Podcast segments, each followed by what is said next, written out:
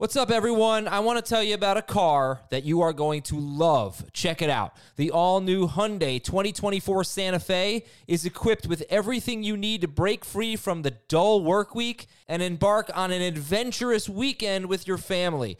The all new Hyundai Santa Fe's features like available HTRAC all wheel drive, standard third row seating. I love that. Available dual wireless charging pads ensure that you can take on any adventure. So let's say you're ready to take the family on a camping trip or something like that. The Santa Fe is perfect for you. You've got all wheel drive, you can load everyone up in the third row. It's time to start being adventurous, and you need the right car, and that's the Hyundai 2024 Santa Fe. Learn more about the all new Hyundai Santa Fe at HyundaiUSA.com. Call 562 314 4603 for complete details. The perfect combination of versatile athleisure and training apparel has arrived. Thanks to the visionary minds of New Balance, Clutch Athletics, and Rich Paul, the designs reflect the heart of the athlete and the spirit of the community. With rising defensive football stars Will Anderson and Chase Young on the roster, Clutch Athletics brings the best innovative gear to all athletes, giving them style and performance on and off the field. Learn more and purchase Clutch Athletics at newbalance.com. This is Fantasy Football Today from CBS Sports. What a play! Can you believe this? no, I can't. It's time to dominate your fantasy league. This is gonna go the distance. Now, here's some combination of Adam, Dave, Jamey, and Heath. Yeah, what's up? Welcome to your now it's pretty much weekly edition of Beyond the Box Score. Adam Aizer here on a Friday morning with Jacob Gibbs. If you're watching on YouTube, welcome. YouTube.com slash fantasy football today. Please hit the like button. If you are not, you're listening to this on the weekend.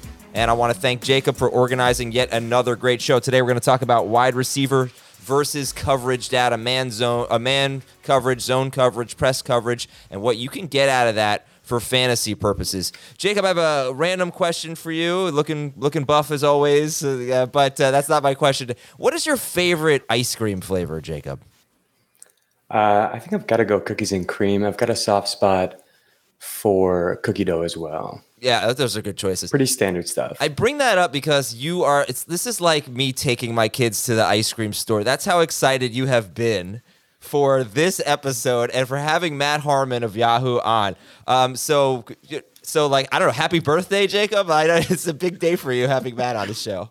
I am so psyched to uh, to talk to Matt uh, for sure. I think that's a great analogy. Matt, welcome. Um, yeah, Jacob's been super psyched. I'm extremely excited to have you on. Thrilled to have you on. I understand you just made a big move across the country as well. How's life going for you, Matt?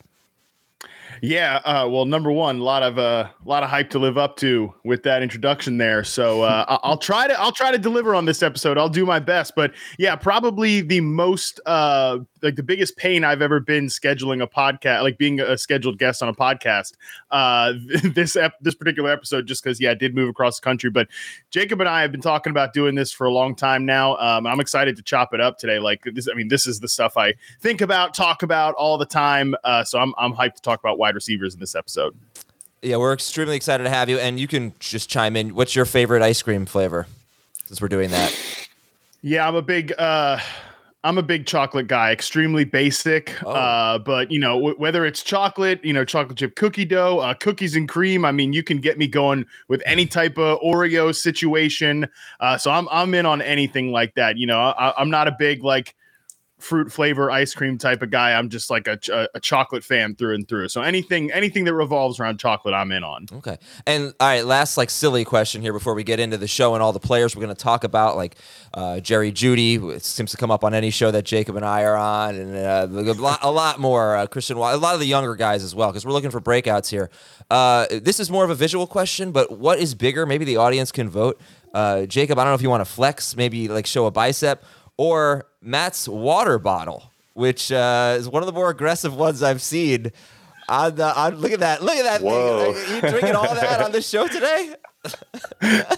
Uh, no, definitely not on this show today. Uh, but yeah, uh, you know, do the show in the in in season with Austin Ekeler, and he called it uh, the aquarium. So uh, I, I there's no fish swimming around in this thing, but uh, yeah, it is definitely a rather aggressive. Like, you know, listen, you do the. I'm always try to drink one gallon of water a day. You know, it's part of part of my whole thing. Um, and but I, I don't like when water gets warm and you know those typical like big water i mean i used to be like a, a total you know meathead and just drink out of the like empty milk jug uh, type looking gallon. Oh, but obviously wow. then it became like trendy to have the you know the, uh, pe- sure people have seen them with like the measures uh, on the side but the water gets warm at the end of the day. So uh, i still want to be comfortable and be uh, spoiled. I want the cold water so that i found this uh, I'm not gonna uh, listen. I'm not gonna simp for the brand because they're not uh, they're not paying the bills here. But I found a certain brand that makes like the giant, you know, the insulated one Oh, good. still in the gallon size. So I don't I think this is classified as a weapon. I don't know about Jacob's biceps, but this is definitely classified as a weapon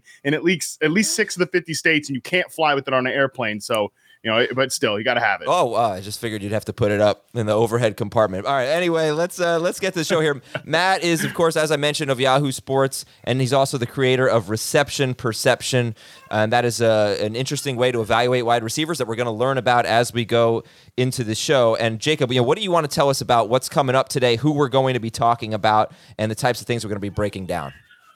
Yeah, tons of uh, young wide receivers we're going to talk about today. I'm just so, so excited to have uh, Matt on. Matt is somebody that I've been following his work uh, for a long, long time. If I were to like vouch for anybody in the industry, I think Matt would be at the top of the list because I've been following him back since I was like in college trying to break into the industry back in the backyard banter days. Little uh, shout out for any of the old heads there. Um, just really, really respect the work that Matt's done. And what he does is he um, is able to really study the wide receiver position and quantify what's happening, what a wide receiver is doing independent of the results. So a lot of the times, the stuff we're looking at, just in the last episode, we talked with Pat Fitzmaurice and uh, Matt Freedman about yard per route run data. And even yard per route run data as one of the most popular stats is focused on the results. There's so much that happens on the quarterback side of things, on the coaching side of things that influences the numbers that we get. But with Matt's data, what's so cool about it is that a lot of those outside factors don't come into play. We don't have to play guessing games about how good DJ Moore or Allen Robinson might be if they had a competent quarterback. Matt can just tell us how good they are at getting open. Um, it's really, it's really cheat codes. Reception perception is. Um, so just so so excited to have Matt on and pick his brain about all these wide receivers. We're going to get into DeVonta Smith, uh, AJ Brown for sure, Christian Watson. You mentioned Drake London for sure. Just like tons of excited young guys. The, the wide receiver position is so cool right now. Um, I've heard Matt mention that there's just so much young talent. So uh, tons of guys to dive into. Um, and Matt, thank you so much for joining us. Well, I appreciate you, Jacob. Uh, uh, although you did make me feel old, saying you know you listened to my stuff back in in college and uh, when you're trying to break in. So very rarely do I feel like the old man, but I do, and uh, I pre- but I appreciate it, man. And yeah, I, you're so right. Like even putting together a show like this, and we've got a ton to talk about. There's we could spend like five hours. I mean, again, this is what I spend most of my time doing, thinking about the wide receiver position because there's it's just stocked right now. And you know, I just did an article for Yahoo, like the best wide receivers ranked 25 and under, or aged uh, 25 and under, like top 15 guys uh, heading into week one.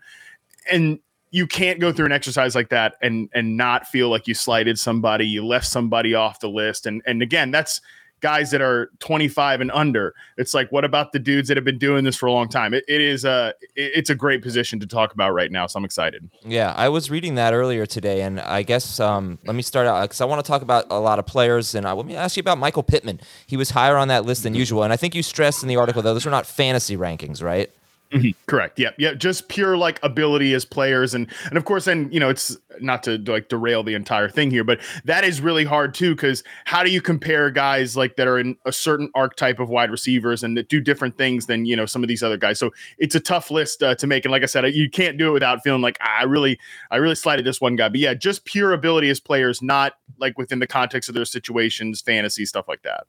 So you had Pittman 11th uh, on this list of wide receivers under the. Is it under the? I'm sorry, under the age of 25 or 25 and under. 25, 25 and, under. Yeah, that will be 25. Like AJ Brown is 25 right in this moment, but he turns 26 in June, so it was just guys that are going to be 25 and under during the season. Um, yeah. So uh, you have him like ahead of Amon-Ra St. Brown. What kind of a player do you think Michael Pittman is? Is he a guy who do you think can make more plays? I know we talked about him last week on Beyond the Box Score. Someone who we thought was just misused with the, the extremely low aDOT of basically everyone on the Colts last year. And I think you call, you know, we talked about him being in the intermediate range with our guests last week. But, um, you know, from a fantasy standpoint, I'm not very high on him because of the Anthony Richardson factor. But what do you think about Michael Pittman? Why was he? He was. I, I don't know if he was higher on this list than I expected. I hadn't really thought about the list, but uh, just uh, that one jumped out to me ahead of Amon-Ra St. Brown, ahead of Drake London, ahead of Jahan Dotson. Again, in not in fantasy rankings, but Matt, your thoughts on Michael Pittman? I'm such a big Michael Pittman fan, um, mostly because I do love these guys that are really good in the intermediate range. You know, going into last season, I called him a kind of a hybrid in, in reception perception. Like if you look at his profile compared to these two guys, sort of like a hybrid of Keenan Allen and Allen Robinson when he was at his prime, because we you know we could definitely see the big perimeter wide receiver stuff, you know, the ability to work downfield in contested situations. But I also think he is a incredible route runner on like slants, digs, curls, like those in breaking routes that are just like you're going to pile up a ton of targets. And we did see a lot of that last year with Matt Ryan. It's kind of funny because I think the last two years with Michael Pittman, we've seen Carson Wentz be able to really get the best out of him from a downfield ball winner contested catch uh, standpoint. But I was looking for when watching that season, it's like I'm looking for somebody that's more going to exploit him, uh, get the most out of him on those base NFL in breaking routes, crossers, digs, slants, uh, stuff like that. And then it was kind of all the way on the other extreme with Matt Ryan last year, where there was none of that downfield jump ball stuff and only like the in breaking short routes, especially like almost nothing in the intermediate range. So I'm hoping that at some point during Anthony Richardson's career, you know, if Michael Pittman stays with the Colts and everything, you know, works out, that we can get him to sort of meet Michael Pittman in the middle here. But I do think he is really an underrated separator. You know, you look at his last few years in reception perception, excellent scores against man coverage and press coverage and zone coverage as well. Like he checks a lot of the boxes I'm looking for for a true number one receiver. I just think he is like at the top of the list of guys that have just been, uh, you know, unfortunate with their quarterback pairings of late.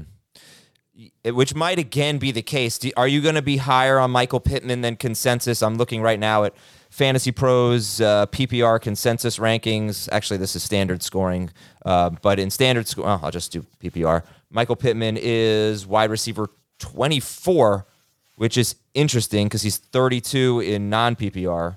Makes sense. I mean, you expect catches from him, but I still think that's kind of high. I'm not sure. I'd be lower on him than that personally. Jerry Jeudy, Calvin Ridley, Tyler Lockett behind him. I mean, the first two for sure I'd have ahead of him. But where do you think? Where are you going to end up on on Pittman? And then Jacob, I'd like your opinion too. I think I'll probably have him right around that 24 to 30 range. Again, it's just tough because there are so many good receivers. Like I would definitely take um I definitely take Calvin Ridley over him. I'd probably take Tyler Lockett over him as well. And the funny thing about like, oh, is Pitt, like Pittman is a better PPR receiver than standard receiver.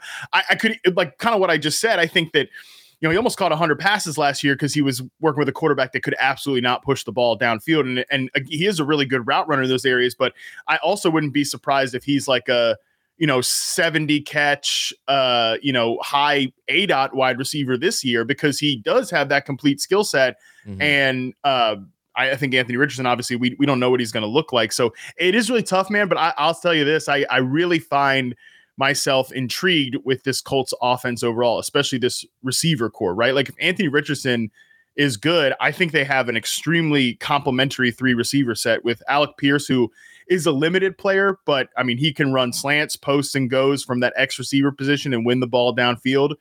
And then I think that Michael Pittman's like your perfect number one that you can move around the formation in sort of a Keenan Allen type of way. And I love Josh. I mean, I love Josh Downs as like a, a slot receiver as well. So it's hard to not get super high on Anthony Richardson just because I'm such a believer in those receivers. But yeah, for Michael Pittman in fantasy, I could easily see him. You know, a lot of folks in, in the reception perception Discord have pointed this out. Like he might be a guy in dynasty to buy like in the middle of the season when Anthony Richardson starts slow. Maybe they're not throwing the ball much, and then try to get in on him like in the middle of the year when he's not been as productive. I could totally see that happening this year. Yeah, uh, Jacob, your thought, and, and, you're right. I, I, should say I shouldn't say that Pittman should definitely be higher in PPR because that that was a last year thing, and they're going to have a much different offense this year. Um, so thanks for pointing that out, Jacob. Your thoughts on Pittman, and then we'll get into some uh, some more breakout some breakout calls and the coverage data and all that stuff. Uh, Jacob, go ahead. Yeah, I think uh, I'll just echo everything Matt said. I love Josh Downs. I love the fit for the receivers there. I think it might be a slow start um, with Anthony Richardson and those guys we've seen. Um, rookie quarterbacks have really been detrimental for the fantasy receivers in their first year. Um, and then also, rushing quarterbacks have kind of sucked the life out of offenses um, for fantasy typically. Um, and so I'm a little bit hesitant this year. I like the the call to wait and maybe buy Pittman um, during the year for dynasty. but yeah, I've got him a wide receiver 28. I think where you had him ranked in that 24 range, Adam, where you said his ADP was is too high. All right. Uh, so, Matt, I want to ask you before we get into the coverage stuff, or maybe we can incorporate the coverage stuff, the the schemes and the metrics and what you've seen. Um, got any? Got a couple of uh, wide receiver breakouts you're looking forward to drafting this year? Yeah. So I always like when I get this question to start with. I think the most obvious breakout candidate for me that is not going to be like a unique take, but you know, reception perception certainly backs it up. I think that's going to be Drake London this year. Um, I know there are questions with the offense. Obviously, uh, I I have become one of the at least in the fantasy industry, one of the foremost Arthur Smith backers. Uh, I, I, really love the way the Falcons' offense is designed from a from a pass concept standpoint. Um, I think he does a great job of putting guys in position to succeed. I think they also had, uh, and you know, you got. I think you can blame Arthur Smith a little bit uh, for this because they had a, a history together, uh, being Marcus Mariota. I, I, think they had one of the the worst starting quarterbacks, you know, non Zach Wilson division last year in Marcus Mariota in terms of accurately getting guys of football, being able able to, you know, make plays on time. But Drake London, when you isolate him in reception perception, you know, this is a guy going back to his collegiate profile. There was a lot of questions about can this guy separate uh, at the you know even as a collegiate player in, in during uh, his time at USC because he was in a lot of contested situations. But part of what I, I love doing with reception perception is like why is he in those contested situations? Is he not separating or does he have a bad quarterback that again at USC maybe is not getting him the ball on time in these routes and throwing him into contested situations?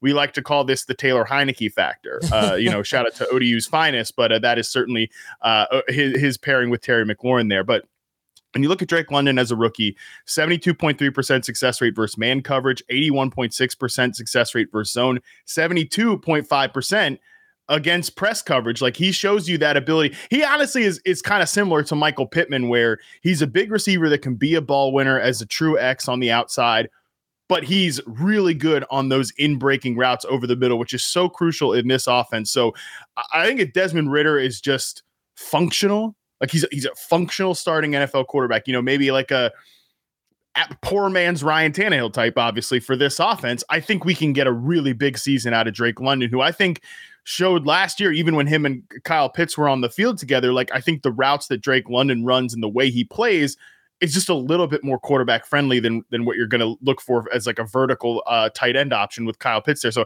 I'm really high on Drake London. I think he's an obvious breakout candidate. Um, I do think that like again, like what is a breakout? I'm super high on Jahan Dotson as a breakout candidate this year. Like if Sam Howell and Jacoby Brissett are good, I'm sure we'll talk about Dotson later. Elijah Moore, also another guy that I, I still have a lot of faith on uh, as a breakout player if he really wins a, a two receiver set role there in Cleveland. So those are kind of some guys that I think could make a leap in fantasy this year. Drake London being the guy that like I think we hopefully all realize is really good. Uh, I think if the, if everything comes together situationally there, he should be I, he could easily be a thousand yard receiver this year with no question about it. Man, it's everyone. Lo- I get it. I mean, I I, lo- I loved him. Everybody loved him coming out of college, right? He's the first wide receiver drafted in a very good wide receiver class. Eh, it's just we all have the same concerns. It's just are they going to throw the ball enough? His best production last year came without Kyle Pitts. How good is Desmond Ridder? I actually think Desmond Ridder is a pretty interesting kind of two QB sleeper. I don't think he'll throw enough to be a one QB mm-hmm. guy, but you know he, he can run. And was watching a little bit of his tape yesterday, and I don't know, you know, you've watched a lot more than I have. I don't think he's bad or anything. It's just yeah, it's just a matter of uh, of volume. So mm-hmm. he's so interesting. He's going to really frustrate me. I, I hope he becomes a value at some point. But you know, they got Bijan now. It's just like there's not a lot of mouths to feed, but there it's just hard for me to get excited about that passing game, I guess. So how do you? And by the way, two questions. How do you balance your excitement about a player and his offensive environment. I guess in this case with Drake London and what's going to be a run heavy team with a second year quarterback with very little NFL experience um, and just drafted Bijan.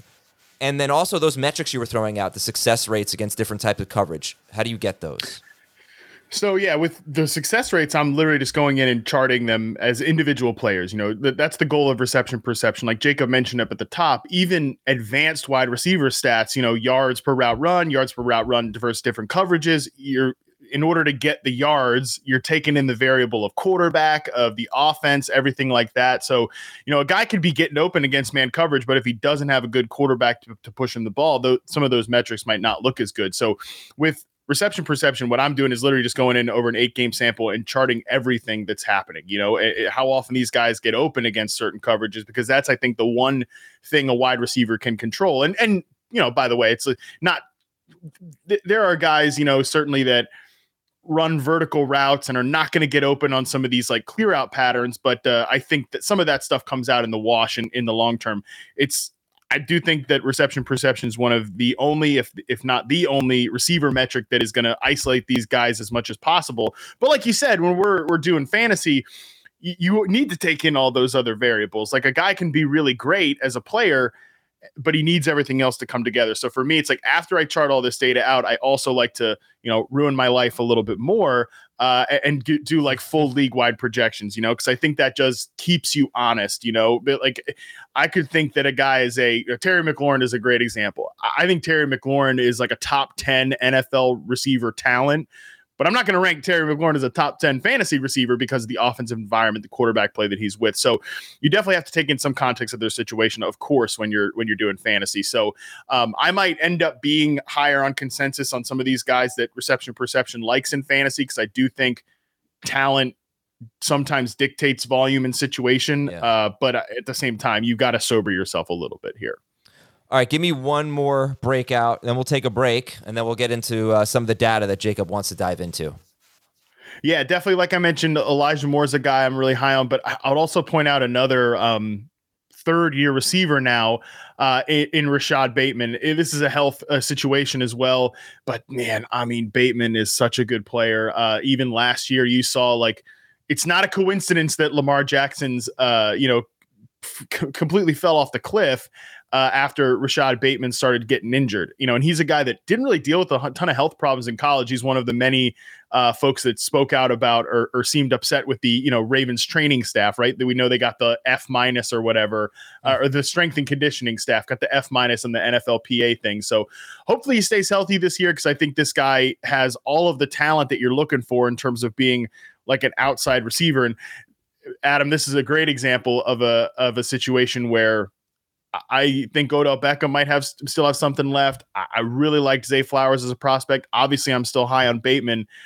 Got to sober yourself a little bit, right? When in the Ravens offense, even if Todd Monken takes this thing to another level. So I'm interested to see where I actually end up ranking these guys in terms of fantasy. I haven't, I haven't done that, you know, fully yet or, or done it in a real like committed way uh, yet. Yeah. So I'm interested to see once I come out with all the reception perception, once I do the projections where I rank these guys. But I'm telling you, if Bateman stays healthy, I think he could easily be the best receiver on this roster. And I do think the Ravens offense is going to evolve to some degree without Greg Roman in the mix. Uh, quick follow up. Do you think Bateman will be the best wide receiver or could be the best wide receiver or the best receiver in general? Will he outproduce Mark Andrews? I think that would be a little bit of a stretch to see him outproduce Mark Andrews, but I, I think it's a little bit it's a little bit presumptuous for like the entire industry to just say like oh you know we're all they're all fighting for second like I, I do think that Bateman's talented enough to to be the top like pass catcher on the team. I also think Zay Flowers is talented enough to be the top pass catcher on the team. And if you know, it's Beckham is such a wild card. His the last time we saw him in reception perception 2021, his data is pretty good. You know, it, it, it but who knows what he's going to be like now a year and a half later from that and and everything uh another injury I think that Mark Andrews is a really good tight end and a very good player, but typically you want to run your offense through wide receivers, not necessarily through tight ends. Right. So it wouldn't like I, I, know that people hate when you say this like kind of analysis. Like I wouldn't be surprised if one of these guys ends up being better than Mark Andrews, but I'm certainly not going to pr- project it that way. Do I think it's within the range of outcomes though? That's for sure. All right, quick break here. Jacob has a lot of metrics he wants to dive into. We have a question here from Alyssa about Chris Olave. He's someone I believe we'll be talking about in a little bit. I'm extremely excited about Chris Olave. Jacob, uh, get ready. You're up when we come back. Robert Half research indicates 9 out of 10 hiring managers are having difficulty hiring. If you have open roles, chances are you're feeling this too. That's why you need Robert Half. Our specialized recruiting professionals engage with our proprietary AI to connect businesses of all sizes with highly skilled talent in finance and accounting, technology, marketing and creative, legal, and administrative and customer support. At Robert Half, we know talent. Visit RobertHalf.com today. This episode is brought to you by Progressive Insurance. Whether you love true crime or comedy, celebrity interviews or news, you call the shots on what's in your podcast queue. And guess what? Now you can call them on your auto insurance too with the Name Your Price tool from Progressive.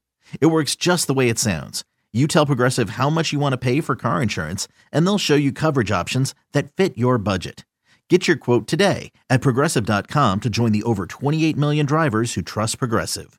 Progressive Casualty Insurance Company and Affiliates. Price and coverage match limited by state law.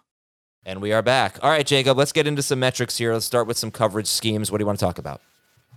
Uh, yeah, we'll start with zone coverage, um, just because zone coverage is the most prevalent uh, coverage type in the NFL. Uh, the use of man coverage is on the decline over the past few years. So in 2020, uh, the league average man coverage rate was 31%. Last year, that was 24%. Um, only six teams had a man coverage rate above 30% last year. Compare that to 17 teams in 2020. So we're really seeing a change. Um, Matt, I've, I've heard you talk about on your podcast the use of all this uh, cover two deep safety stuff. Um, and so we know that zone coverage typically leads to shorter passing and more targets at the running back and tight end position. Um, I just wanted to ask you if there's anything beyond those tendencies that you wanted to expand on with zone um, and any specific players you wanted to mention uh, in reference to zone coverage. Yeah, I mean, you're right. And, and reception perception, I should note, I started collecting league wide data in 2014. And even if you go back in like the historical databases, like some of the like the the guys that faced the most press and man coverage, usually that was like X receivers five, six years ago, right? Like the, this, the way that the league has gone coverage wise has totally changed. Um, now you definitely get more man coverage, press coverage in like high leverage situations.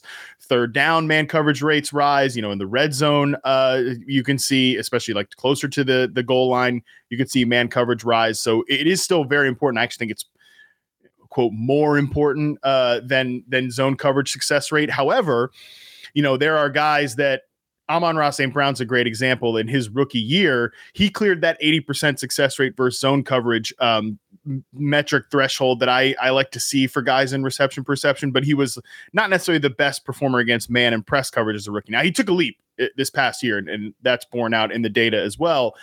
However, like I was really high on him as a guy that I think is a true target earner because there is still, while you can scheme guys open against zone coverage, uh, you, you it is still a skill to be able to know um, it, is still like a cover, like a skill to be able to know when to sit down, when to stop your routes, like timing routes and zone coverage, especially when you're mixed with a good uh, quarterback there. So I, I think that when you look at a player like that, who this is another thing, Jacob, that's changed with the rise in zone coverage. I think you also have seen sort of the rise in these power slot players.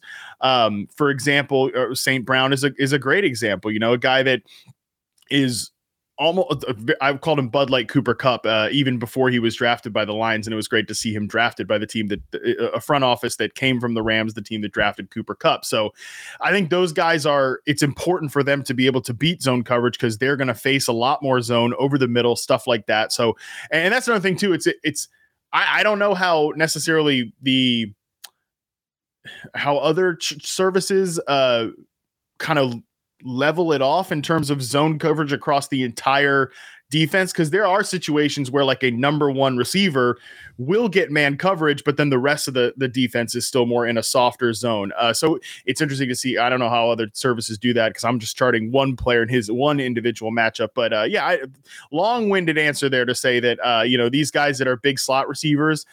It's really important for them uh, to be able to be able to beat zone coverage and know when to sit down versus it. Yeah, for sure. We've got, if you're watching on YouTube, we've got a graphic up here that points to just that fact. Big slot receiver Deebo Samuel um, and a bunch of running backs and tight ends are the other guys. Another big slot and Chris Godwin. So the chart we've got here is showing the target per route run run uh, rate differences when facing zone coverage on the right or man coverage on the left. And so, like the players who stand out the most is like Austin Ekeler, 32% target per route run rate versus zone compared to just 18% versus man. So it's just something important to know when you're facing these really zone heavy coverage schemes during the season. Your tight ends, your running backs are going to be targeted at a much higher rate. Uh, uh, Okonkwo from the Titans, almost double um, his target per route run rate when facing zone as uh, opposed to man coverage. Um, and it's just it's it's interesting because I think you and I, Matt, would agree that in terms of looking for signals um, and in terms of looking for something that might be potentially useful in evaluating wide receivers specifically down the line, we kind of lean towards the man and press coverage rates, right? Like being able to beat mm-hmm. those type of coverages is what we care about the most. Yeah, it, it, definitely in terms of uh, signaling like who are good players, these eventual breakouts, stuff like that. Um, but I, I, would also say, like again, bringing it back to where these guys line up, which is it's funny. Like it, it it gets more talked about now, but I, I remember doing you know reception perception like a few years ago, and I was even not really giving credit to like a, a great example is a guy like Juju Smith Schuster who you know when he he and Antonio Brown were together in that 2018 season, there was um some some discourse, you know, about like is Juju taking a leap past Antonio Brown? Like, see, because he's younger and his per route stat rates and stuff like that is per target stat rates. Is he actually the better receiver on the team? Even though we all knew AB was really good, but it's like these guys might as well be playing different positions. Was my point back then? Like mm. what Juju was doing as a big power slot receiver and the coverages he was facing is so different than a, a true, you know, Hall of Fame level type of X receiver in Antonio Brown, who's like a pure man press coverage beater. But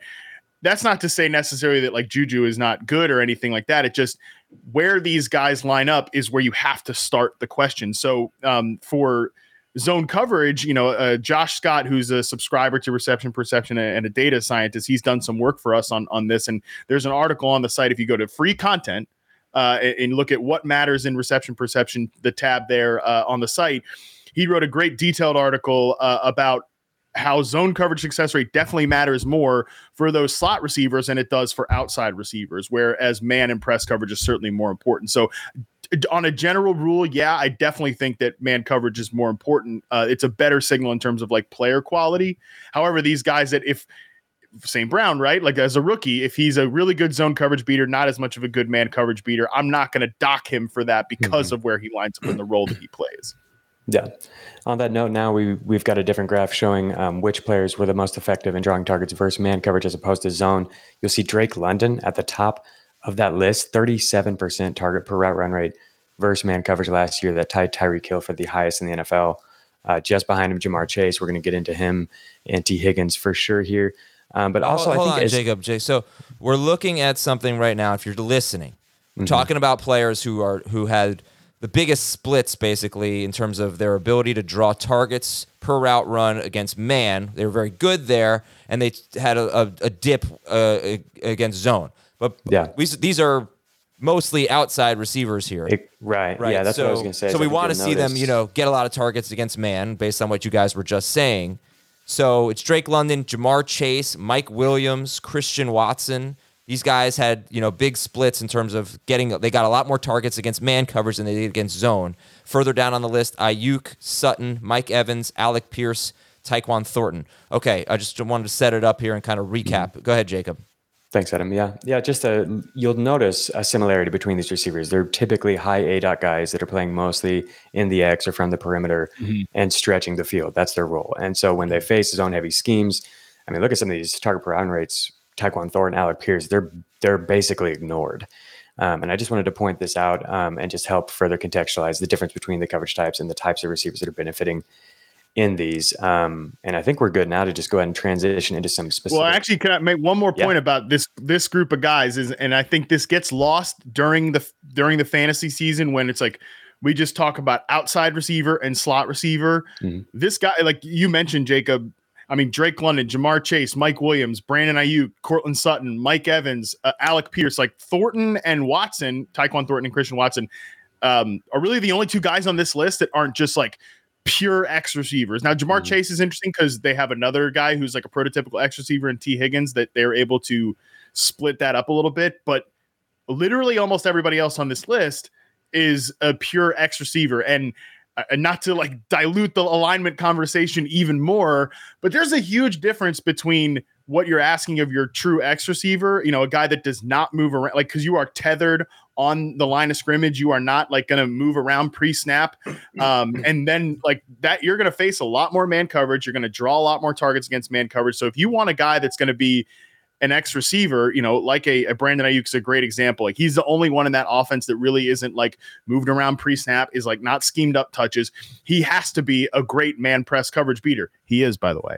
Uh, and, and and so it's really important to be that guy. But then if you're a flanker receiver and you, uh, that's why it's again, I think this is so important when why I chart it for reception perception. It's on the site not just how often are they outside, but how often are they on the line versus on the line? Because if they're a off the line player in like a flanker and two receiver sets or a flanker and 11 personnel, it's okay if they're not as much of a man coverage beater and they're more of a zone coverage beater. Then so it just it again not to dilute the, the whole like coverage thing even further, but it really matters a lot where these guys line up. And I just want to make that point about this list. It, it stick the first thing that sticks out to me looking at it is at least uh all but three of these guys, and really like I'd say all but two and a half, because Chase is just a, a unique situation. These are all like true X receivers that aren't moving around pre-snap.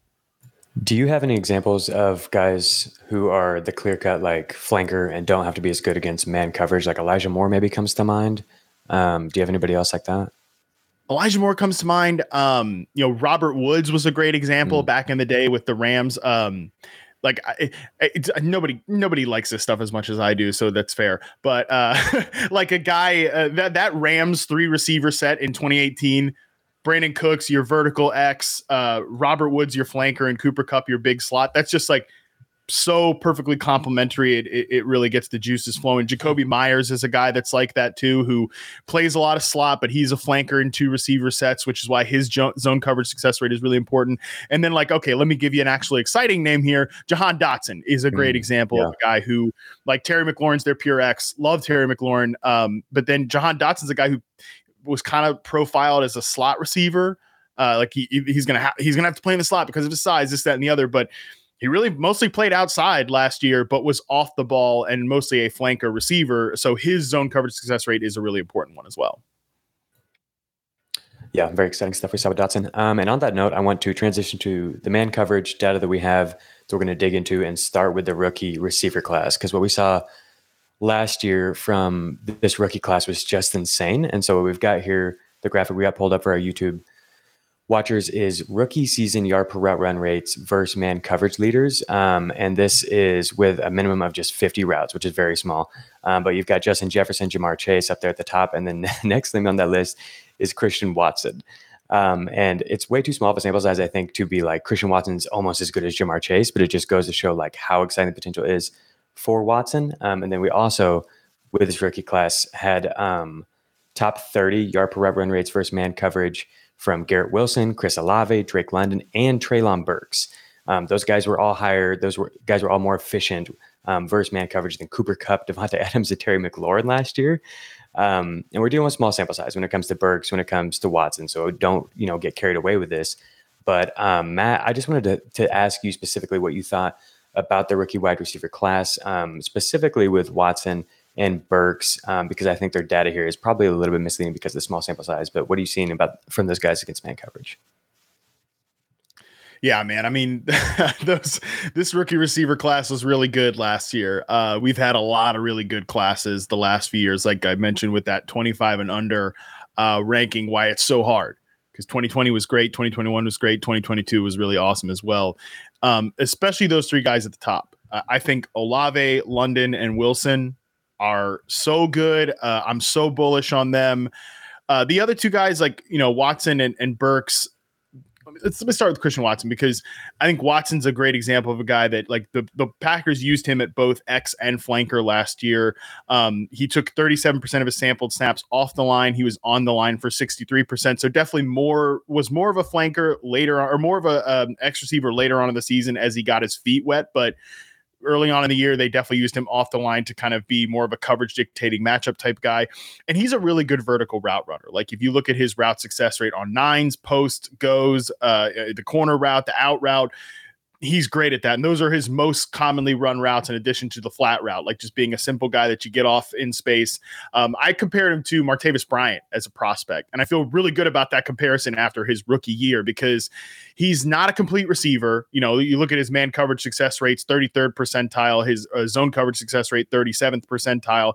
He's got to get better as like a full field route runner to be a true number one receiver. But I think what we see from him as a rookie, you know, kind of similar to like Juju, like he's really high on this list as well. I definitely don't think Juju's a, a true number one receiver, and he didn't ever develop on the like the rest of the spectrum in terms of being an outside guy, being a guy who's going to win down the field, almost actually in the inverse way, where uh, Christian Watson is more of a downfield route runner than he is on like base NFL routes, like slants, digs, uh, curls, stuff like that.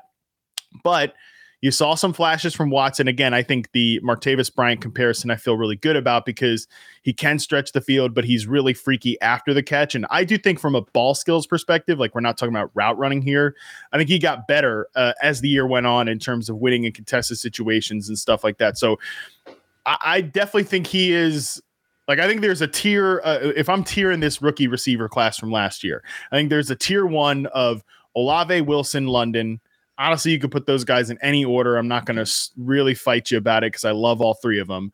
And then I think like Jahan Dotson sort of in the next tier down, almost like kind of by himself. Ooh. And then we get into the Watson, Burks, Pickens zone there next. And um, for Burks, like you mentioned, he's a he's a really tough evaluation because I don't want to be too hard on him with how things went last year because like I can't stress this enough. The role that he played as a rookie was almost completely different, like a totally different position than what he did in college. Like yeah. as a collegiate player, he was almost in this like fake gimmicky type of role. Uh, he was in the backfield a ton, you know, as a as a collegiate player in his reception perception sample, he took 80.5% of his snaps in the slot or in the backfield and 84% of his sampled snaps off the line. As a rookie, uh, Burks was on the line on 75% of his snaps and he was outside on 83.5%. Like that's a complete flip of what he was doing. Yeah. So he's, de- I said coming into the league, he was going to be a developmental X receiver. And the Lion, I mean, the Lions, the, the Titans basically just threw him out there at that position and let him develop on, on the fly but he's really only good on like two routes at this point, like uh, just crossing routes, like dig routes, slant routes, and that's about it. Like, and, and he's made a lot of plays on those particular uh, two routes, but we need to see a lot of development from a player like that if he's going to be uh, able to reach the potential. I think a lot of uh, folks still have for him. All right, that's uh, Treylon Burks we're talking about. I mean, we gotta first of all those those tiers that you just gave. Those are not fantasy tiers, right? They're just your evaluation. Correct. Yeah, just as right. just as players. Yeah. Um, Jahan Dotson by himself uh, behind London, Olave, yes. and Wilson. That's that we got to talk about that, Jacob. That that jumped out to me. What do you think about that, Jacob? That's why I love having Matt on because that is such a contrarian take from people who get so much of their influence through the fantasy landscape, the fantasy scope. Like, I think most people would clearly think of Watson as being ahead of Dotson.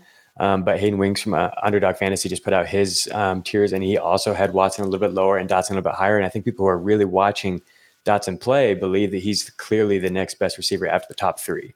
And that's just like why it's so so fun to get Matt's perspective on this because yeah, what he what Dotson did last year is really really exciting. And so for dynasty purposes, I think you take note here. Yeah, well, yeah, so, this receiver I, corps is good too, man. In Washington, that receiver corps is so. Fun. It's another one like really gets the juices flowing because it's a uh, it's so complimentary. And you know, I'll say with with Jahan Dotson, probably the most impressive note from his rookie profile: seventy eight point nine percent success rate versus press. That's an eighty seventh percentile all time reception perception score. Wow. Um, he just gets open. And like, by the way, the most exciting thing about Jahan Dotson is that he's like 5'11, sub 190 pounds and he's one of the best contested catch receivers in the NFL right now. Uh, like that was a trump card trait that he had in college, and it was it translated immediately. Uh, for his games recept- sampled for reception perception, saw a contested target on 22% of his sampled looks and won 81.8% of those targets. I mean, great hands, great timing. He's just a pure technician, and I love those technicians, man. So it, like he's a guy that uh, if he and if you just look at like a base stat standpoint, it's really not that like far off what Jahan Dotson even did from Christian Watson in his rookie year. And I mean, look at the quarterbacks that Jahan Dotson uh, played with versus uh, you know Aaron Rodgers for Christian Watson. I mean, he's a he's a good player, and I think if they if they ever figure it out at quarterback in Washington, I think that's going to be a good offense. So, how about your fantasy rankings, though? And you know, it's funny. I, I I'm looking at my notes on Dotson from 2022 going into the NFL draft, and I wrote, I think he knows how to get open. And that was something that kept popping up to me. It's like this guy just, just watching the games, he's just open. He just knows how to. He just looked like a very smart football player. So I'm glad to see that that that is translated. And you said he's really great at getting open. And uh, that is something that Dan Schneier's talked about a lot is, is a really important skill that people are paying more attention to now, thanks to people like Matt Harmon, by the way. Um, mm-hmm. But from a fantasy standpoint, I know how much you love Terry McLaurin. We have obviously so many questions about Sam Howell and what, and if it's even going to be him, by the way, at quarterback. Yeah. Um. So, how do you rank? Like, who are your top five fantasy sophomore wide receivers? Yeah, I think I'm gonna go. God, the, the top three is tough. I think you have to go Wilson first, just because. Look, he's he's gonna be paired with Aaron Rodgers. I also think like, we haven't talked about those guys specifically mm. yet, but I, like Garrett Wilson has some superstar notes in his reception perception profile from his rookie year. Um, I could pull one of them up as I filibuster a little more, hmm. but you know, you're, you're, you're looking at a guy, in Garrett Wilson, that like truly, I again, he does have a superstar ceiling. So does Chris Olave. Like I think Olave is absolutely up there, but in the best indicator from uh, Garrett Wilson's rookie season was his 81.2% success rate versus press coverage. That's a 94th percentile score. Here are the receivers wow. that, as rookies, cleared 80% success rate versus press coverage in reception perception history. Like I said, dating back to 2014. CeeDee Lamb, Michael Thomas, Tyreek Hill, Ja'Marr Chase, Justin Jefferson, Odell Beckham, and now Garrett Wilson. Only seven dudes. Not a bad list. not a bad list, list. to be on, right? So I, I think Garrett Wilson right now, he's also really freaky after the catch. Like he is kind of – like what the Kadarius Toney bros wish Kadarius Toney was. That's actually what Garrett Wilson is because he's freaky after the catch and he is a really good route runner as well. So I think you got to have him number one. Chris Olave, uh, 75% success rate versus man, very important threshold indicator there. He cleared that bar and he also did it not running like any Mickey Mouse routes. He was all like running all vertical routes. So he's number two for me. Um, I like his pairing with Derek Carr. Uh, I think Derek Carr showed us last year that he can be. Um, like him and Davante Adams made some music in the intermediate area of the field. That's the best area Chris Olave runs his routes. I think that's a natural pairing there. I think he has a really high ceiling. Then number three is Drake London to me. Adam, all of your concerns about the offense, I think from a volume standpoint, are super valid, but I do think the efficiency of this offense can be really good because they're so talented. They have a good offensive line. I like Arthur Smith as a play caller. So he's number three to me. Um, this is where I think it gets a little murky, but I'm probably going to have I'm probably gonna have Christian Watson there because I think from a fantasy angle, like the routes that he's best on, uh, the the slant, uh, I mean, excuse me, the, the the post route, the nine route, the corner route, those are all big play routes. And you know, by the way, he is exceptional in the open field as well. So uh, you know, look, we don't know what Jordan Love is you know, I think Jayden Reed's a really good player that I'm high on, but that's a young receiver room, and I think Christian Watson's the most dangerous. So give me him at four. Um, and then five, I'm going to put Jahan Dotson over Treylon Burks just because number one, like they might sign DeAndre Hopkins. I think they kind of need to sign DeAndre Hopkins, Tennessee Titans there. So um, just give me Jahan Dotson there because I think he um, he could like the quarterback situation. Certainly, Sam Howell's unproven. Jacoby Brissett's a pretty steady player, uh, though. If he gets the starting job, so I feel pretty comfortable having Jahan Dotson third there. Um, I just I, there's a lot more that I need to see from Burks to kind of pencil or write in pen the breakout there. All right, let's take a break here. We have a little bit more to talk about here uh, with Matt Harmon and Jacob Gibbs. This is Beyond the Box Score, and we'll be right back. Okay, back for our final time here, our final segment. It's Happy Friday, guys, by the way. Ready for the weekend? Yeah. Oh, yeah. I, sun, sun's out for Jacob. We know that. Oh yeah. yes, finally the the uh, smoke is clearing here in New York. So Looking forward to uh, the great outdoors. Um, all right, so uh, let Jacob, what's uh, what's next for us here as we transition? Yeah, so I want to bring up Ja'Marr Chase and Tee Higgins to get Matt's perspective on this. Um, I'm a little bit worried about Tee Higgins, and if you have you know followed our work on FFT for a while, you know that I love Tee Higgins over the past few years. Um, but I think we saw some concerning signs last year, and mostly it was that Ja'Marr has seems to truly be ascending into like Justin Jefferson level, just complete stardom, wide receiver one. Um, he was 99th percentile. Ja'Marr was in yards per route run rate versus man coverage in 2021 and uh, sustained that in 2022. But what he uh, really improved on was his ability to draw targets um, versus man coverage all the way up to 98th percentile in 2022 from 63rd percentile as a rookie. Um, and we just saw across the board, Ja'Marr was targeted in all different situations much more often as his average depth of target dropped and they incorporated him into more of a wide receiver one role.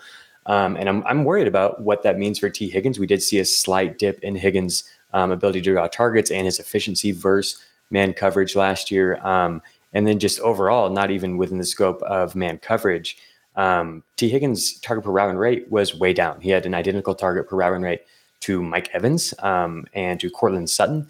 Uh, those are guys that just don't draw targets at a high rate, not guys that we're super excited about for fantasy. And I think Tee Higgins is maybe falling into more of this risky wide receiver two type of role. Um, obviously, the offense is so good that he's going to outproduce that most weeks.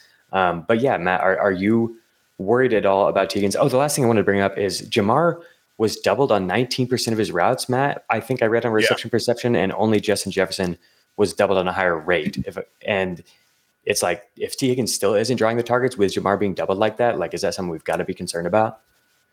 Yeah, let's first let me say this about Tee Higgins as a player. You know, I ranked him seventh on that list we mentioned up at the top, the Yahoo article, the guys that are 25 mm-hmm. and under. Um, love Tee Higgins as a player. His profile just hit receptionperception.com yesterday. You know, he clears 70% success rate versus man and press, which is really important as a guy like that is a true like that has that X receiver archetype. He's that type of player.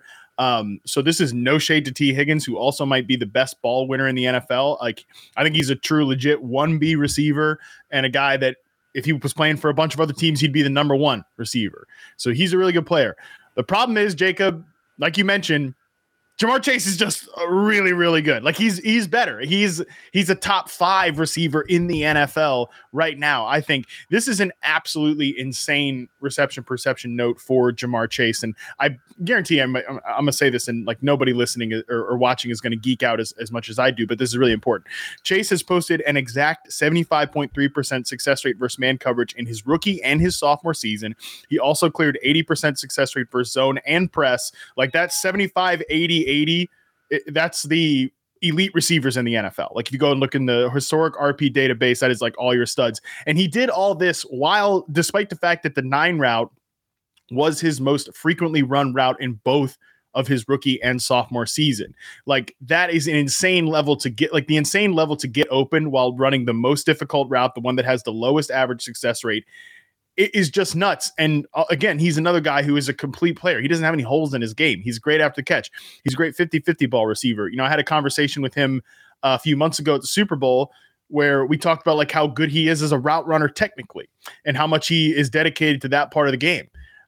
He's he's just a great receiver that is like on a, an insane upward trajectory, the Justin Jefferson Justin Jefferson trajectory, as you mentioned, Jacob. So uh, that's the real reason to be like concerned about Tee Higgins from a fantasy perspective is that as good of a player he as he is, defenses know Chase is the alpha. Def, like the, the Bengals are starting to treat Chase like he's the clear, clear alpha here. And again, that's no shade to Tee Higgins' skill set, who I, I, made this note in his reception perception profile, like the double coverage met, metric that you mentioned, Jacob.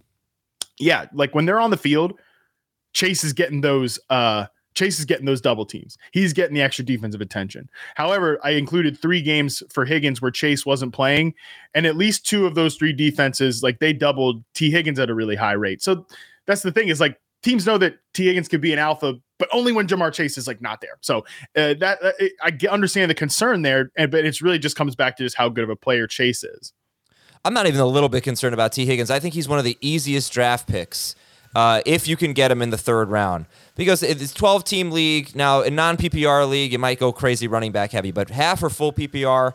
I know that you're right that t- about Tee Higgins' upside, Jacob. I mean, you make a good point. He's never going to be I don't think he's ever going to be a top five wide receiver as long as Ja'Marr Chase is on the field. That, that's not in the cards. But he could easily be top 15, and I think his floor is super high as well. Now, if you look at what he did last year, he was wide receiver 21 per game, but he played three games where he barely played, and he had two catches in those three games. They completely kill his per game averages for fantasy.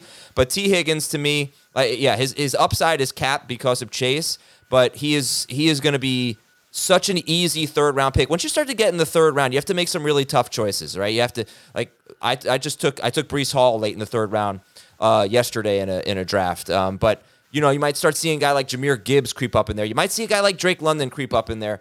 Uh, Tee Higgins to me is one of the most certain top thirty picks. I don't want to necessarily take him in the top twenty, but late round two to mid round three in a twelve team league, he's he's a layup for me, even though I know his upside is capped. I think he has one of the highest floors of it. Like I'd take him over DeVonta Smith. I think he has a higher floor than DeVonta Smith. And nah, it's funny. It's season. funny you mentioned that too because like there's a ton of dudes in that tier uh, of, of, like drafts. Jalen Waddle has the same problem. DeVonta Smith, who you mentioned, has the same problem. Mm-hmm. Yeah. The good news for Tee Higgins is that he's tethered to, I think, the best pure passer of those three. Uh, and, and I mean, probably the just best quarterback period of those three and he's such a great he's just a great fit as a ball winner with Joe Burrow, who's like I probably think the best contested catch thrower in the NFL right now. So I, am with you, Adam, that like saying concerned about Tee Higgins again. It sounds too harsh. Uh, I just think yeah, the point about the upside is is fair. Uh, Jacob, mm I'm sorry. I know you probably there's directions you want to go, but I cannot keep looking at a list that has Mike Williams among the best in this category, right, and not talk about him. I mean, so we're looking at a list of wide receiver yard per route run leaders versus man coverage, which we've established as an outside receiver. If you're good against man coverage, I mean, that's a really good sign, right? And Mike Williams was second in yards per route run, minimum 100 routes, behind Ja'Marr Chase, ahead of A.J. Brown, ahead of Justin Jefferson. And, you know, he's got, he's kind of, he's banged up right now. So, and they've got Quentin Johnston and he's so inconsistent. He's one of the most annoying players in fantasy. but uh, Jacob, your first, your take first on Mike Williams having this terrific metric and being on this list with a lot of wide receivers that are just elite. Um, he's always been really good against man coverage. I really wanted to get um, Matt's perspective on this and see how he graded out in reception perception. I haven't seen that on the site quite yet um, for last year, but yeah, I think there's definitely like a lot more upside with Mike Williams than people realize. Uh, yeah, I definitely agree with that. Uh, yeah, his his 2022 sample is not up on the site yet. Uh, historically, he's been. I think he gets profiled as one of these guys that gets like zero separation. Um, by the way, almost as a disclaimer, almost anytime you hear somebody say like, "Oh, he's only a contested catcher, he's only a jump ball guy," um, if they're an above average starting NFL receiver, that's just like not true. You know, Mike Mike Evans great example, Mike Williams great example. I would say that Williams is in terms of his ability to get open against man coverage, he is like a average to slightly above average, like 50th to 60th percentile type range against man press coverage, which is good enough when you're also one of the top three, you know, contested catch jump ball receivers in the NFL. These guys who are below average separators against man and press coverage, but only win contested catches. Um, I probably bring up because I, I bring up this player way too much because I just call it the DeVante Parker axis of wide receivers, like these guys that never sustain career success, like these guys that are um, these guys that are probably a, a below average starting NFL X receivers. But yeah, I like Mike Williams. You mentioned Adam the frustrations of um, about him in fantasy. A lot of that does come down to role too. Like these X receivers, if you are not a superstar level player, you know, the Ja'Marr Chase range, the um the the Mike Evans range, if you're not that level of player, you're going to be frustratingly inconsistent because those are the most difficult throws and targets and that's why it's like there are going to be times when Justin Herbert's take Justin Herbert takes those throws and then there's going to be times when he doesn't take those throws and he hits Keenan Allen, he hits Austin Ekeler because those are just easier layup targets. Uh, but yeah, I think Mike Williams is a very good player. He's going to be one of the really hard. He's going to be one of the difficult guys to, to rank in fantasy because I, st- I still think Keenan Allen's got it. Um, it, There's going to be a lot of targets up for grab, but I certainly think that getting out of the Joe Lombardi, um, you know, offense yeah. can be good for almost all of these guys in, mm-hmm. in LA. Yeah, Kellen Moore just said Justin Herbert has a cannon. We're going to throw the ball deep. Um, I loved Mike Williams before the Quentin Johnston draft pick. But you know, if if Williams can be healthy, maybe Johnston just won't really matter that much as a rookie. Which is certainly possible. Uh, I think in, so, yeah. in the last, uh, let's see, over the last five seasons among wide receivers with 200 or more targets, Mike Williams is fifth in yards per target behind A.J. Brown, Justin Jefferson, Tyler Lockett, and Mike Evans. He's ahead of Ja'Marr Chase, Tyreek Hill, Deebo Samuel, and then a guy, Mecole Hardman, joins that list. But, um, but yeah, like terrific metrics for Mike Williams. It's interesting because I, I don't really like him that much. Uh, I mean, I, I liked, okay, I didn't like him last year. He was going in the third round, and I was a little nervous about him. Then I saw his ADP after this year, and he was like fifth round, you know, a couple of months ago. ADP so unreliable. It's like that guy's going to be a great value. Um, but then they drafted uh, Quentin Johnston in the first round, so I haven't quite landed on where I am with Mike Williams. Anyway, that's my Mike Williams rant. Jacob, what's next? Yeah, I um on the Tee Higgins topic, I wanted to bring up Brandon Aiyuk and DeVonta Smith are two guys that you will see if you're watching on YouTube. Um, also in the top ten in yards per route run versus man coverage last year. Two young ascending receivers, and I wanted to ask you guys for dynasty purposes, are you taking or how would you rank Brandon Aiyuk, Tee Higgins, DeVonta Smith, and Christian Watson? I think for most. I, Aiyuk is like the clear fourth out of that list, but I know that Adam is very high on Aiyuk, and I really am as well. Nah, I would, I wouldn't. Okay, wait. All right, give me the list again Brandon Aiyuk, Tee Higgins, DeVonta Smith, and Christian Watson from Dynasty. for Dynasty. Yeah, he'd be last. Um, I think I'd clearly ha- have him ahead of Watson, and I think I have him ahead of Higgins as well. I think the upside for him to be like a true wide receiver one in an offense um, is higher and closer than it is for Tee Higgins at this point. feel like he's going to need to get traded for that to happen.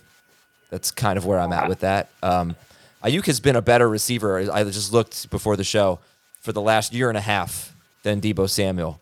Um, just more prolific receiver, I should say.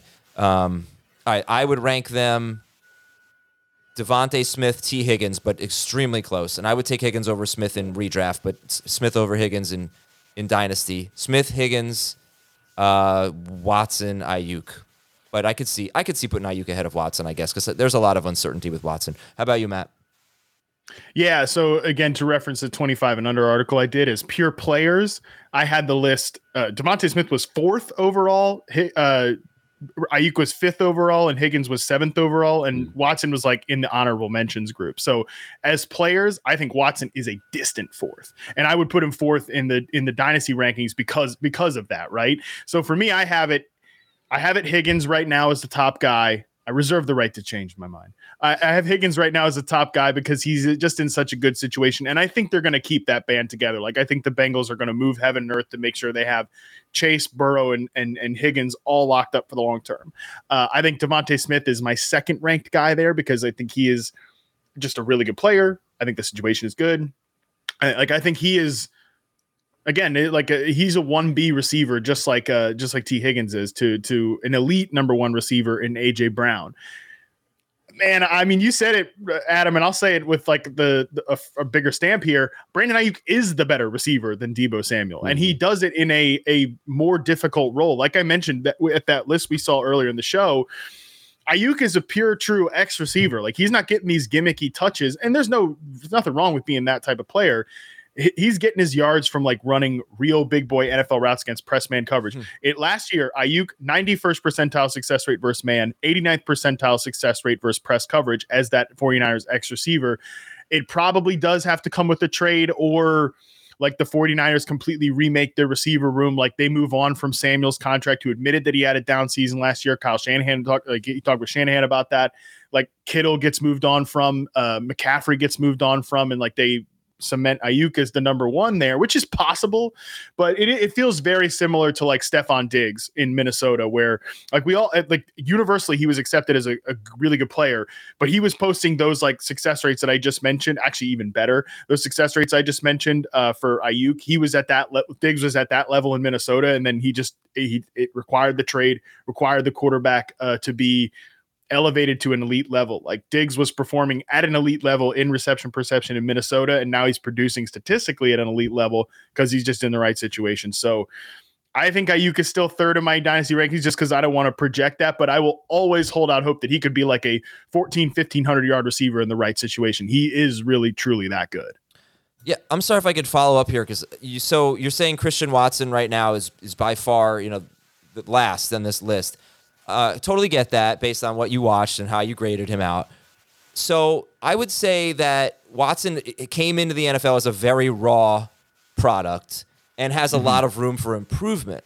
So how did you factor that in? And maybe like how did how was Brandon Aiyuk graded out after his rookie season? You know, like did he get a lot better? Um, how do players get a lot better as you continue to watch them year over year? And could that be something that we see from Christian Watson? So it it is definitely possible for sure. There have been guys, um, you know, that, that have been that big perimeter receiver that come in raw in the NFL and then they get better. Um, the best example is is Davante Adams, who like had, but that's such an outlier. You know, he he had like a first percentile success rate versus man coverage as a rookie, and then he's reached like the 99th percentile. So he's literally gone from the, the bottom to the top. That does not happen very often. For the most part, like Eric Eager of Sumer Sports used to be at PFF, actually did a study on reception perception data. How great I can re- reference somebody else's work on my work, uh, which is great. That's I love. I actually legitimately do love when people do stuff like this. Uh, so he put an article out where found found that like RP metrics, like especially man coverage, is some of the most stable stuff you can find in terms of NFL stats. So it, it is possible, definitely, that Watson takes a leap. Aiyuk, I think, doesn't fit into that category because he came in and had an excellent success rate versus man yeah. coverage rookie season, second season, third season. Uh, but he was another guy that was regarded as a raw route runner coming into the NFL. So it is definitely po- possible that Christian Watson takes a leap, and you know that's part of the reason I do like the in-season rookie report. Um, for, for some of these guys is like to track that, but yeah, I think he's a he's a really interesting guy for sure uh, that, that could take that leap. But right now, just like right now, I think he is really not close to those other three guys as players we just talked about. Okay. All right, Jacob. I'm sorry to do this to you. We got. I'm giving you the five minute warning here, so uh, you can guide us for the rest of the way. We. I don't think we've talked about press coverage really. Where, where do you want to go from here? No worries. Yeah, we'll we'll wrap up quickly. I really wanted to mention CeeDee Lamb. So CeeDee Lamb year three was a prove it year for CeeDee Lamb, and he really, really proved it. His uh, yard per run rate rose from 59th percentile in year two to 91st percentile in year three when facing man coverage.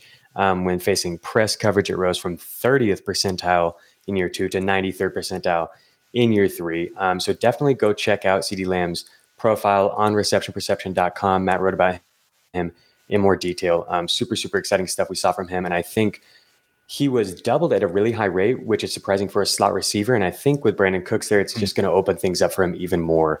Um, another guy I wanted to bring up was Amon-Ra St. Brown. Amon-Ra St. Brown, as a rookie, dominated zone coverage, as Matt brought up. And versus man coverage, he was still targeted at a high rate, 83rd percentile target per route run rate. First man coverage as a rookie. In year two, th- that rose all the way to 98th percentile. And his yard per route run rate efficiency versus man coverage rose from 54th percentile to 90th percentile as well. Um, and so Amon he's somebody I have a tough time clicking his name over Garrett Wilson or for Dynasty over guys like Jaylen Waddle, Drake London, Chris Olave, DeVonta Smith. These guys that we get so excited for. It feels like the top range of these guys' outcomes is much higher than Amon St. Brown, but I'm not so sure that's even valid anymore. Amon is winning all over the field. Um, it's not just a slot. So only Tyreek Hill and AJ Brown average more yards per route run on routes coming outside of the slot than Amon-Ra St. Brown did in 2022, even on the perimeter, even versus man coverage. He's just dominating everywhere. Um, so I, I, just wanted to bring him up quickly as well. And then Matt, I'm very, very excited to end on this note because it's just so obscure and so perfect to just highlight the work that you and I do. Uh, Puka Nacua. If you're unfamiliar with Puka Nacua, Puka Nacua is a fifth round pick for the Los Angeles Rams. He had the highest career target and yard per route run rate of any receiver coming into this draft, including JSN. Um, and that's not something you're going to notice at first because he really couldn't put together a full season. He played in run heavy offenses. So that he, to me, is he perfectly epitomizes why per route data is so important. Um, and I just wanted to bring up this uh, quote that I just saw on Twitter from Cooper Kupp on Nacua. Or no, this is McVay on Nacua. He's a guy that we're expecting to come in, expecting him to be able to contribute and compete. Every spot is going to be earned on this team, but I really like what he's done, and I think it's a credit to everybody around him and his conscientiousness. Um, Kupp has talked about how he's NFL ready as well. And then Matt, you really liked what you saw from him. Again, albeit in a small sample size, you really liked what you saw from him in reception perception, right?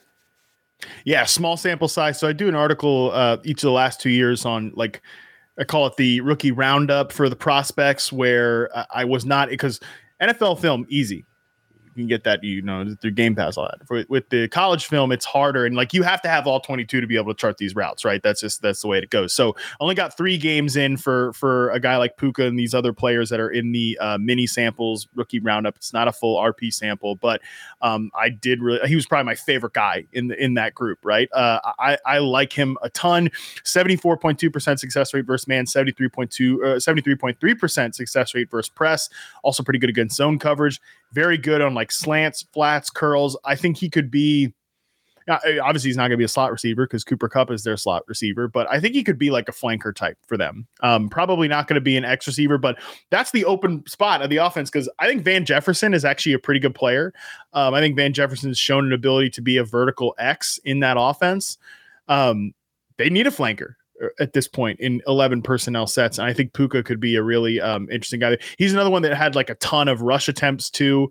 Uh, like they really almost use him in like a gadgety way, and he's got great contact balance uh, in the open field. So he's an interesting guy to highlight here. I, I really like him, and I'm, I'm not kind of not surprised that they've you know hyped him up a little bit. I think this is a really good landing spot for him. As far as Amon St. Brown goes, I think what wh- why you have trouble clicking his name over Garrett Wilson. I brought this up uh, on, on our bus proof episode. I don't know last week or the week before. Uh, among 80, 80 plus wide receivers, some like 80 to 85 wide receivers with 50 or more targets. Amon St. Brown was 73rd in explosive catch rate last year. Yeah. He was a little better as a rookie. He was 57th out of 91 wide receivers with 50 or more uh, targets uh, in 2021, sorry. And uh, that's, uh, I think, a catch of 16 or 17 or more yards. So the rate at which he's doing that. I don't know that he's not capable of it, but the way they use him, it's like Keenan Allen minus two or three yards of aDOT. It's he's just so short area, not really doing much after the catch, not making big plays.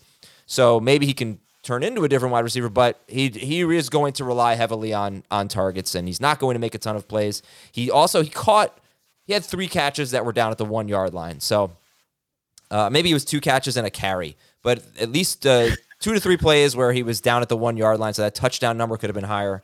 But Garrett Wilson is a more exciting player for sure uh, from a fantasy perspective. He's not as safe. In non and half PPR, I'm going Wilson. In full PPR, I'm pretty close to going Garrett Wilson. Uh, but I see, I, I see the dilemma there, Jacob, because St. Brown is, you know, to me, it's like Keenan Allen, who never really, rarely deserved to be picked in the top like 20. He was more like a 24, 25, 2 3 turn kind of guy. Um, but you're not going to get St. Brown there. And that's uh, that's it, J- Jacob. This was like this was the cookies and cream episode. This was this was terrific, man. It delivered. We were super excited, and man, it was delicious.